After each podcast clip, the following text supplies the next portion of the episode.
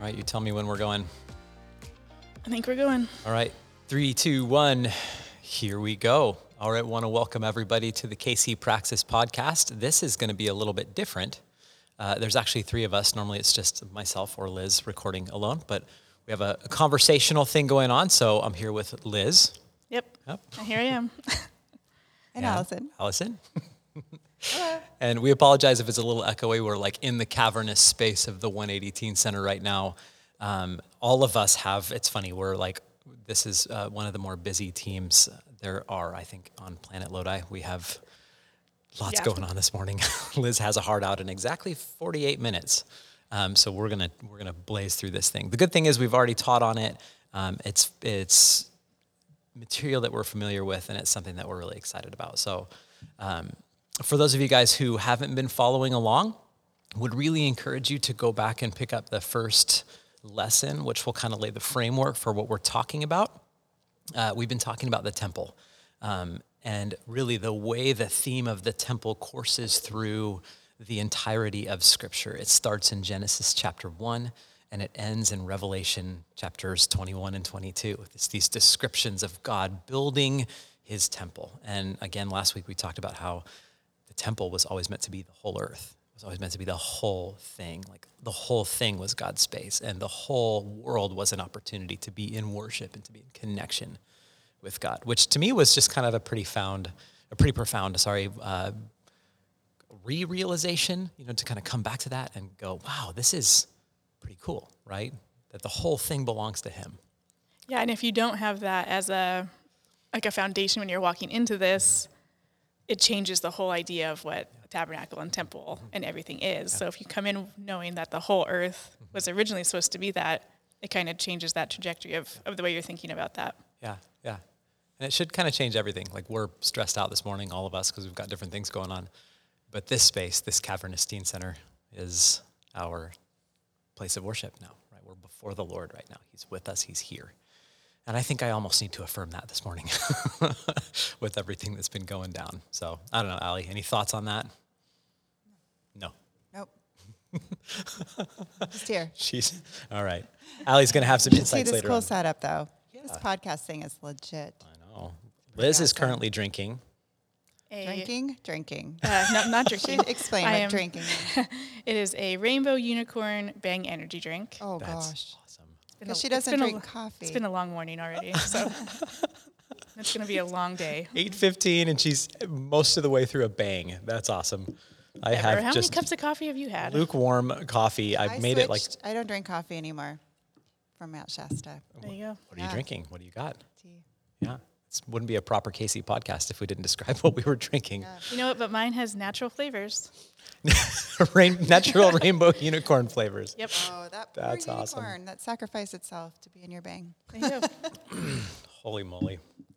That's great. Well, we should talk about the tabernacle as we worship the Lord with the with the aromas of rainbow unicorn and black tea and some hour old Peet's coffee this morning. All right, you guys, we're going to start in the New Testament actually. We'll be back into the Old Testament. Um, if you have a Bible, uh, you can open it up, and a good place to have it. Um, I don't even know. This kind of jumps around. Um, but we're in the New Testament, John chapter 1. Um, there's a prologue, really famous prologue uh, in the beginning of the book of John, and it goes, the, In the beginning was the Word, and the Word was with God, and the Word was God. Um, and the whole thing, again, serves to bring us back, to bring the reader's mind back to the beginning of the story when God was present with human beings in the beginning, this is the way it was. And the prologue goes on, and later on it says, The Word that was there in the beginning became flesh and dwelt among us, full of grace and truth. The word dwelt there. Uh, and and again, that's an important passage in Christianity. It refers to the incarnation, God becoming flesh. Um, so that's an important part of our faith. Uh, but for the ancient Jewish person, the ancient Jewish reader or hearer of this story, uh, where it says dwelt, the actual literal translation from Greek to Hebrew of that word is tabernacled. For us, it'd be pitched his tent among us. So God came, the word came and pitched his tent, tabernacled among us.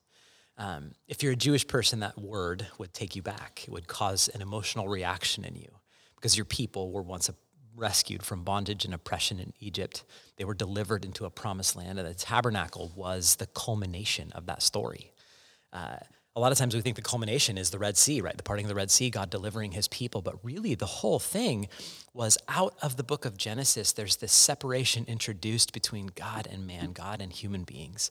Um, and when the tabernacle is given to them, the first time that tent is pitched, um, that's God becoming present with his people once more. Um, because again, from the moment human beings were expelled from the garden, God has been working out his plan to get back to us. That's the story of the scriptures. And so when God literally comes and journeys with the people and camps with them, that's a big deal. That is a decisive moment in the canon of scripture. Um, just kind of moving on here, I'm going to move quickly through this part, just kind of lay a foundation, and then we'll get into some of the meaning. Um, so, again, wherever God is found in the Old Testament, from the time you exit the garden, from the time of the fall, wherever God is found, that place, it becomes important, right? That place is deemed to be holy. Even though all of creation is God's temple, we've established that. Um, all of it belongs to Him. After there's this expulsion from the garden, anytime that God shows up or anytime God is encountered, that place becomes important.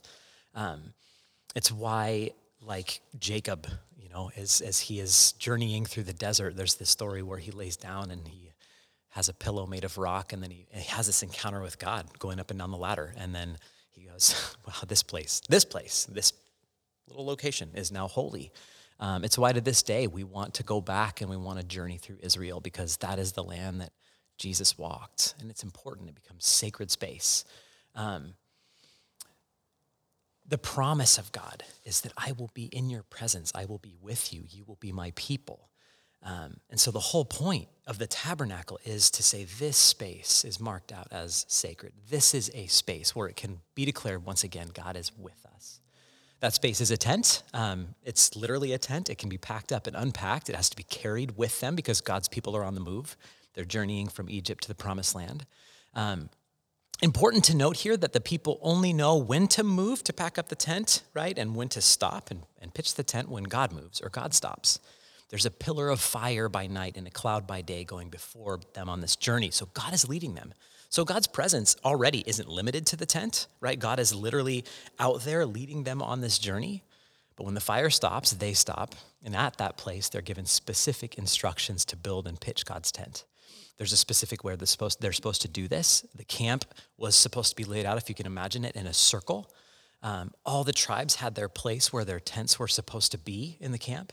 And then in the direct center of the camp, God's tent would be placed, which was symbolic on so many levels. It's a reminder that God keeps his promise. He said, I will be in the midst of my people.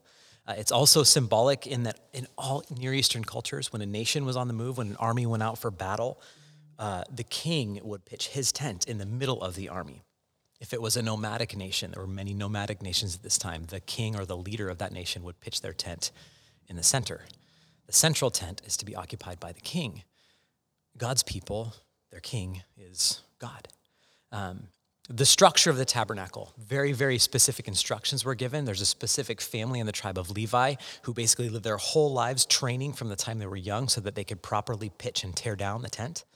Um, it was 10,000 square feet in size. And so we're sitting in the middle of this teen center, which is kind of big. Um, double this, a little more than double this, and that was the size of the tabernacle.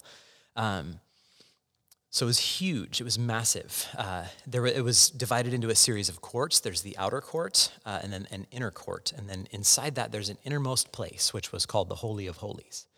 Uh, in the outer court, when you walked in, there would be two pieces of equipment: a laver, which is basically a bronze basin or a vessel that you washed yourself in, and then an altar uh, the altar of offering. The laver is where you would wash, or the priest specifically would come to wash. So the priest would come in and purify themselves so that they could approach the presence of God on behalf of the nation. That's going to become important here in a minute. Um, the altar is where an animal would be sacrificed. Um, because remember, even though God is here, even though he's present in there, in the tent, in the Holy of Holies, he is holy. And the fall introduces separation between humans and God. So if you want to approach God and connect with Him or be forgiven by Him, there's this symbolic process that you need to go through. You need to become clean. You need to offer your very best things, your very best possessions, as a symbolic way of saying it all comes from Him and it all belongs to Him. Um, sorry, in the background, there's Ali is uh, looking at the bang, Intrigued. intrigued Sorry. by the amino acids and the different things that are. It's Liz's o- offering right. this morning to God. That's right. Zero calories. All right. I was just looking. it's really funny. It's just an interesting what I'm describing and watching you guys looking at this. oh, it's really funny. Okay, so going on. You don't have to erase that. That's great. I love it. Um, I'm not going to. This only works if it's like a one yeah, I take know. one take. This is happening in one take. So any bloopers are yours for the taking. We, we had already heard the talk. Yes, that's true. I was curious about the Um, bang. but it's just so interesting. You should be so interested the second time we go through this. you're, you're right. All right, we're purifying ourselves symbolically here. Um, so again, you're making an offering. You're doing these things to c- approach God, because the the whole thing in this is you're approaching that which is holy, right? You're approaching something that is beyond you. You're approaching God. And so you see that even in the structure of the tent. Each successive court has items that are more precious in them than the last. Because the closer you get to the inner sanctum, the closer you get to God. And when you come to the inner place, into the Holy of Holies, you would find certain items. You would find a seven branched candlestick. Well, first of all, before you got in there, there was a curtain that divided the Holy of Holies from the outer courts. And that curtain uh, was to be adorned by a skilled craftsman with an image of an angel, um, which takes the reader's mind back to the angel, the cherubim that are guarding the entrance to Eden. Um, so this is Eden. You're coming in to the space and the place where things are as they were intended to be. Um, in there, you find a candlestick, um, seven branches, which would symbolize the light of God in the seven days of creation. So again, it's taking you back. All things here are as God intends them. There's light here, right? The light is divided from the darkness. There's so much going on there. You have the table of the showbread, where there's a loaf of bread provided for each of the 12 tribes of Israel. Have the altar of incense, as a way of saying what happens here in this space is beautiful. It gives a pleasant. There's as you walk in, it's like it. it there's a, an aroma here. Um, later on in the prophets, it would talk about the fragrance of God's people being an aroma to God. But when the people lost their way, when they started to oppress others or forget their stories, then their activity, their religious activity, is talked about as a stench on God's nostrils, right? So the symbolism of all these items starts to play itself out, and you start to see it literally all over the Bible. The tabernacle, if you start looking for it, will be seen everywhere in the scriptures. And we don't have a ton of time to get into all of it here. Um, but as you kind of, so as you kind of like take a step back and think about what's been described there and think about what the tabernacle is, uh, I know, Liz, you had kind of some interesting thoughts about, you know, the senses and, and all of those things. Yeah. So if you're um, anything like me, I'll speak for myself. Um, when you go through like a Bible in the year reading plan, you get to this part in Exodus and even in Leviticus and all of those things, and you just kind of get this like glazed look over your eyes because it's just a lot of instructions that don't mean a whole lot to us when you're just reading it as like a list, you know, if we're not putting everything together. So for me, when I when I read this, I kind of go, "Oh, great! Here we go, the list of how to build a tabernacle that I will never actually build, but here we go. You know, I'm going to check those boxes off." But when you start to really look at the the types of material they were they were they were gathering, the the types of things that they were, um, just kind of everything that was in the tabernacle, the way that it felt, the way that it looked, the way that it smelled, the way the things that you would kind of go through and and and and use as a, as a process to purify yourself before God, all of it was supposed to take you back to Eden. It was all supposed to take you back to the place where it all started. Um, and that the, this worship experience wasn't just something you came, sat down, and watched, but it was something that you actively participated in with your whole with your whole self. And all of it was supposed to just take you back to that, that place in Eden where heaven and earth met, where, where God and man lived together and, and had this experience together living through life. That's what it was supposed to be like. And obviously, sin entered all of that and, and things changed, but, but God still very much wants that, that intimate experience with us where we are living together. Um, you know, and throughout Scripture or throughout, um, I shouldn't say Scripture, I should say, you know, we hear so often that you know, God has to be separate from us. He, he can't be near us because of sin. And, and all of that is true, but that's not necessarily the narrative either, because here we see that God very much wants to be living in the midst of his people. He very much wants to be right in the middle of it, where we're following Him, where we are we're dependent on Him telling us where to go and where to stop and what to do. Um, he very much wants to be with us Yeah. Don't you wish you had a pillar of fire? You know, every day. yeah, like Lord, just tell me what to do, what to say, where to go, how to move. Um, you talked specifically kind of about how the temple was designed, or the tabernacle here was designed to invoke the five senses. Um, and I thought there was just an interesting story you shared. Um, it wasn't a story; it was Yeah, yeah. So, so one of my favorite, one little like nerdy fact about me, I love like Broadway musicals. Um, you probably wouldn't get that vibe from me looking at me and li- listening to the things I listen to in my car. Um, but one of our favorite, I get um, Metallica vibes from you. Like I don't know why that is. I always think that Liz's soundtrack is, you know, you're not wrong. metal. It's all kind of everywhere in there. Um, it's the emo phase of life. I grew up in that, era. Um, but uh, one of my our favorite ones as a family, um, my sister-in-law and I quote it back and forth a lot, is "In the Heights." Um, it's a Lin Manuel Miranda um, musical, but there is a character in this. This is not an endorsement to like. It's obviously not a Christian thing, so whatever. Uh, it's on HBO Max. If that that tells you kind of, you know, it's it's a normal. It's a musical anyway. Um, there's a character in it. Her name is Nina, who grew up in Washington Heights. This whole movie takes part in Washington Heights in New York, and their block is being erased. Like all the little mom and pop things are being um, kind of overtaken by big corporate things, and so the the character and the culture of this neighborhood is leaving. And Nina grew up in that culture, and she's one of the few who made it out. Like so, she's went to Stanford for college, and she comes back for the summer, and this is kind of the whole premise of the movie. And she, a few times throughout this musical, says, Let me listen to my neighborhood. And all of a sudden, her microphone goes off, and all of the other sounds around her, you know, are, are elevated. So you hear the birds, you hear people talking, you hear buses go by, you hear people barbecuing. And all of a sudden, this moment in the middle of this kind of chaotic scene just comes to a standstill, and you can just kind of experience everything that she's experiencing in this moment. And that's kind of what this is supposed to be like. You know, the tabernacle, when you walked into it, was supposed to be this place of, let me listen to what God has for me. Let me remember who I am, and let me remember the promises that God has promised me that are still true today, that He is with me, that He is faithful, that I am in such desperate need of Him to follow Him, because I don't know where I'm going unless this pillar of fire is in front of me. I don't know where to go.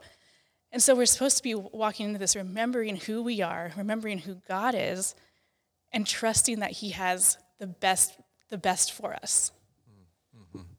And what I love about that is it's almost like you walk in and there those those things in there are there to remind you of almost remind you of God's presence outside the tabernacle, mm-hmm. right? Like you the the incense would invoke, you know, something in you. You would smell something sweet, which actually you can go out and find in the bushes in the desert. You know what I mean? Like so God's present, all of it belongs to him. Going back to Genesis, the whole thing is to take us back to a reality or an, a, a sense that the whole thing is his temple. We can worship him and find him in the neighborhood, right? Yeah. So going along with that whole theme, you know, it's been a while. Um, usually I have to do it in the spring, but this spring was so rainy, could not do it very often. Um, I like to start my morning on my balcony, just either reading or you know drinking tea or some kind of rainbow unicorn drink, um, just to like start my day off quietly and to listen to as my neighborhood wakes up. Um, my neighborhood wakes up a little bit later. I was going to say, like noon. yeah, it's a little bit later. But it's just, you know, it just grounds me because in that moment I can say, okay, I can put all of my anxieties, all my fears, all my, all the plans that I have for my day aside and trust that what's coming up next God has planned for me. And I can kind of ground myself there. And I think there are places all around our lives where we can really experience that. If you think about when you go to a really nice restaurant, you know, the, the lighting is a certain way, the, the music is a certain volume, so you can hear it, but you don't really know it's playing. You know, the food is going to taste good. And all of a sudden, this could be a really great worship experience because all of a sudden you're remembering, oh, God provided all of this for me. All of this is an experience. So I think there, there are times in our lives where we have to stop and really look at where we are and find and find ourselves in a place of worship. Yeah, yeah. And that place then should inform the rest of our life. Like I've set Right. aside this time and this space to to recognize or be in God's presence so that I can recognize him everywhere else. Yeah. And in some ways, our, our Western our Western churches have we've just stopped doing a lot of that. Where we come to it, like I said, we come to a church service, we walk in, we sit down, we might have communion, we might not. Um, things might be too loud, they might not be. You know, and, and we start to like kind of pick stuff apart. But we were always meant to really be an integral part of a, of a service, service. to bring something to to experience all of it. So Yeah. So that kind of brings up um, some of the stuff that Ali was kind of processing as we were going through this, because there, the tabernacle is the whole worship service of the tabernacle is organized or orchestrated by a group of priests. Um, and Ali, you had some interesting thoughts, kind of about. We had lots of interesting thoughts. That was just one of them. But what what comes up for you as we kind of talk about this worship space?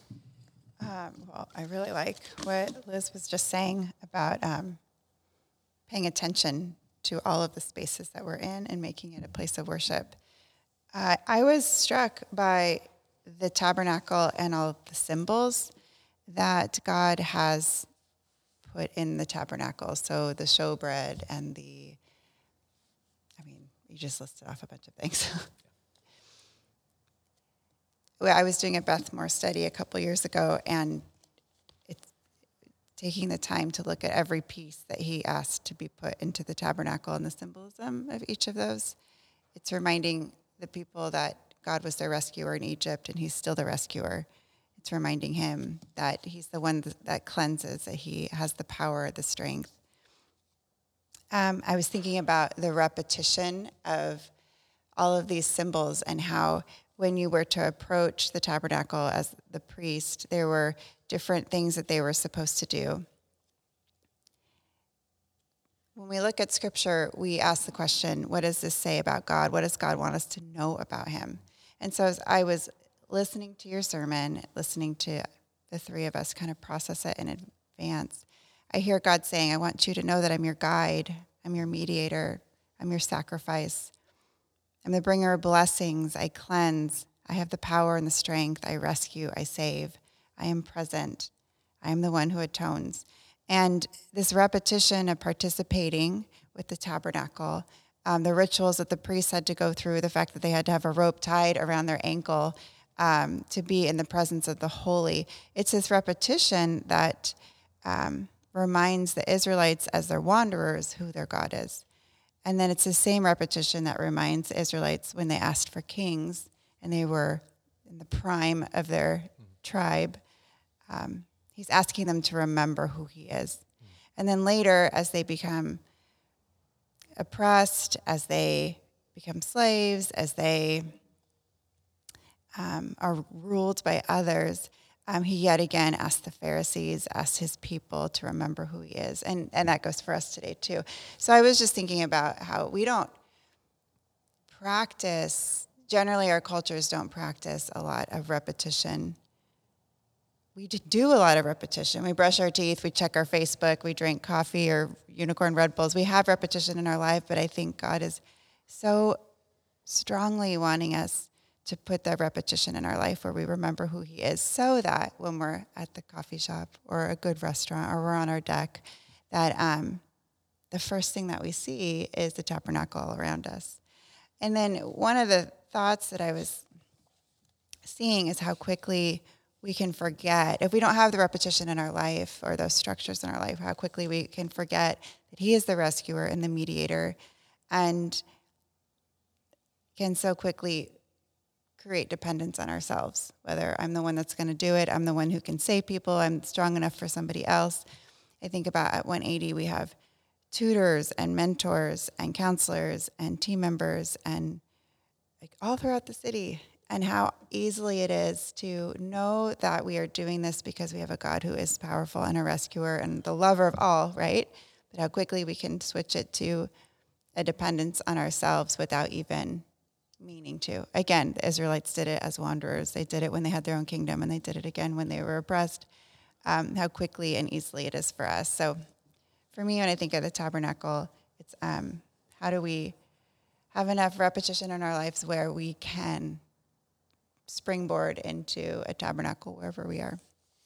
Yeah, you talked about how the priest, the whole point of the priest, is not to become the focal point or not to be the one who saves or not to be the one who, you know, does the work on behalf of the people. It's to mediate between God and the people, to say, I, I'm here to point the way or to create an opportunity for you to connect, to meet with the guide, you know, the Savior, the Redeemer, the one that we're supposed to be focused in on. And how often you know, we forget that in our role as followers of Jesus, right? We, we have now the priesthood of all believers. Any of us that are, followers of Jesus, we are in effect priests.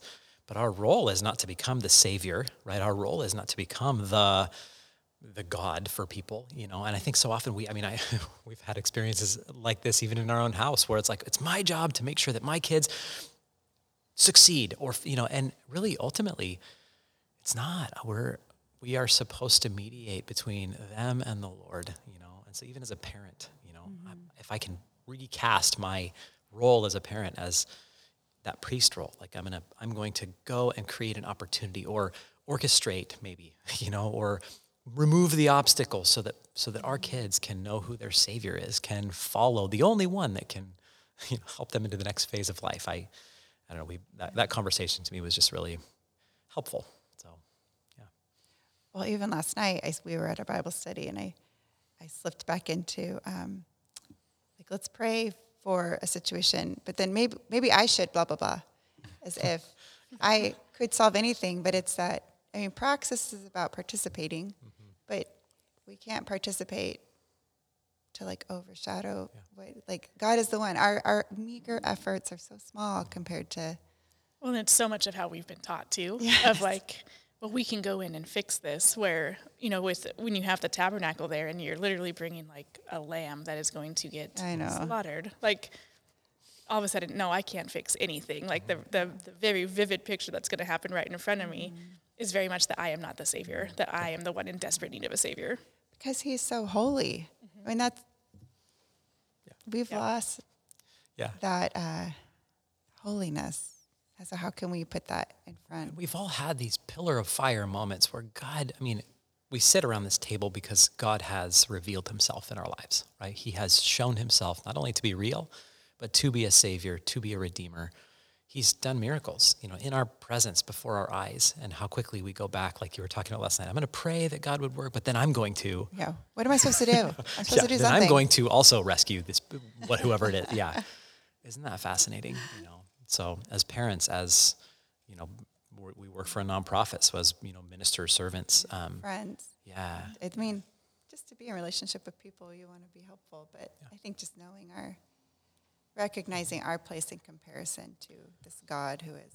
And I think there's a word there amazing. for our, the way we, our churches, you know, our pastors, our ministers, like we pastors, ministers were never meant to be the point. We were never, there's one hero of the story and it is not me. You know what I mean? So I just think there, there's so much here. Like the whole thing is about the holiness of God, mm-hmm. right? And the priest has a very small part to play. Mm-hmm.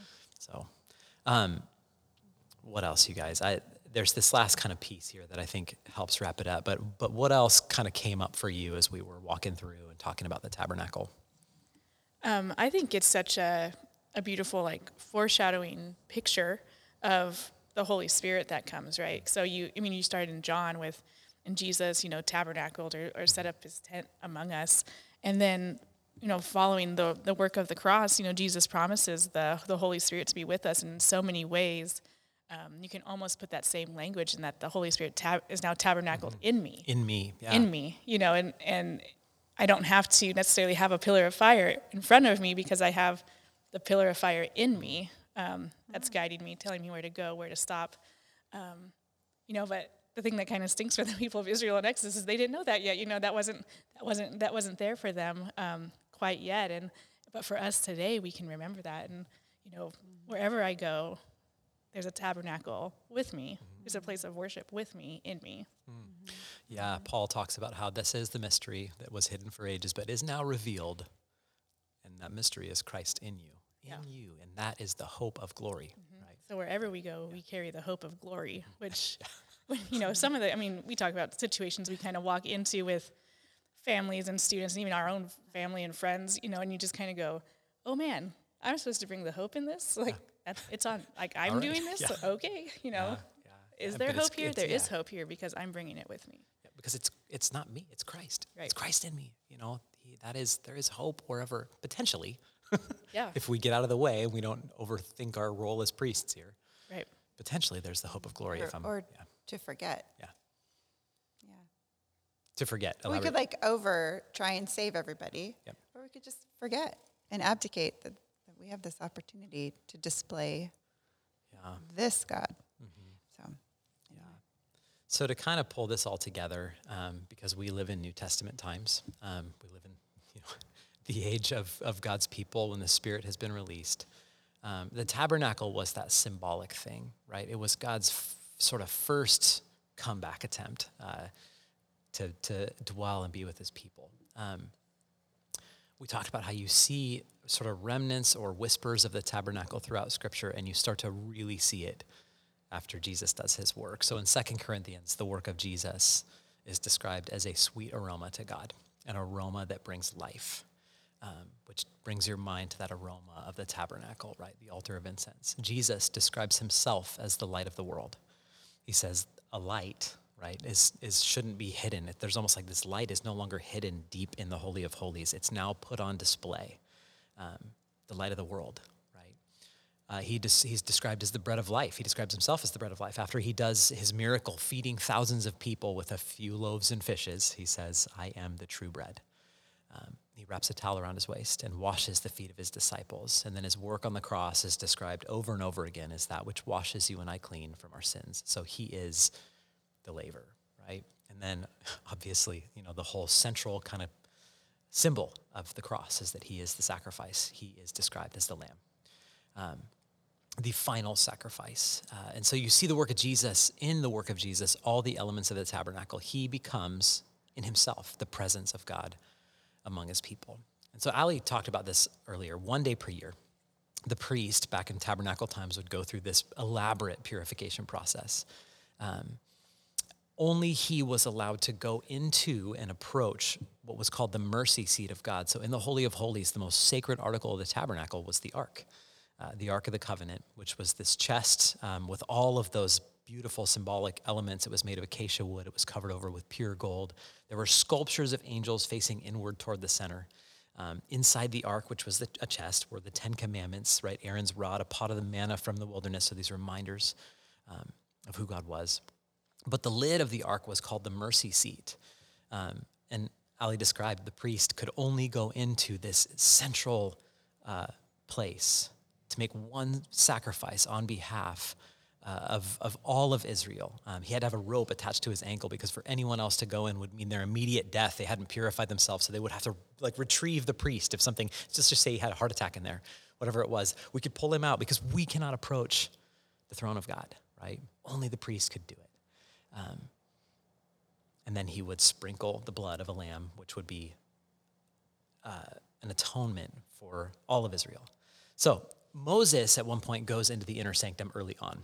Apparently, Moses was allowed to go from time to time too. Uh, this is Numbers chapter 7. And it describes it this way Moses went into the tent of meeting to speak with the Lord, he heard the voice speaking to him from above the mercy seat that was on the ark of the testimony, from between the two cherubim, the two angels. And the voice spoke. Uh, notice what happens. This is the first day of the week after Jesus had died and gone to the cross and been laid in the tomb. This is John 20. Mary, okay, not a priest, not Moses, but Mary, stood weeping outside the tomb. And as she wept, she stooped to look into the tomb. And she saw two angels in white sitting where the body of Jesus had lain, one at the head and one at the feet.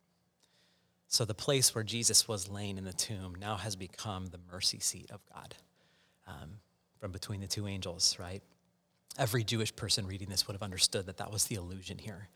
Um, the only difference now is that the voice that speaks is the living God, right? He has taken the whole purpose of the tabernacle and embodied it in himself. And so from behind Mary now speaks Jesus.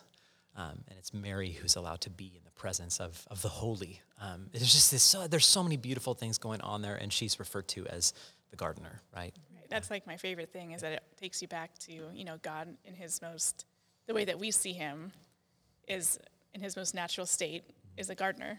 Back takes you all the way back to Eden. back to the garden. Yep. Yeah. Yeah. And it's not, you know, it's Mary, like unworthy, you know what I mean? But now has been made worthy uh, by that one sacrifice once and for all. So to me, it's just such a beautiful picture of uh, the Holy Spirit released now out into the world. So, It's good stuff. yeah. Yeah. So Thank you. Yeah. Well, hopefully that gives you some encouragement. Um, hopefully we can walk out of here. Liz over to First Baptist. Um, Allie's going to go teach a class, uh, counseling class.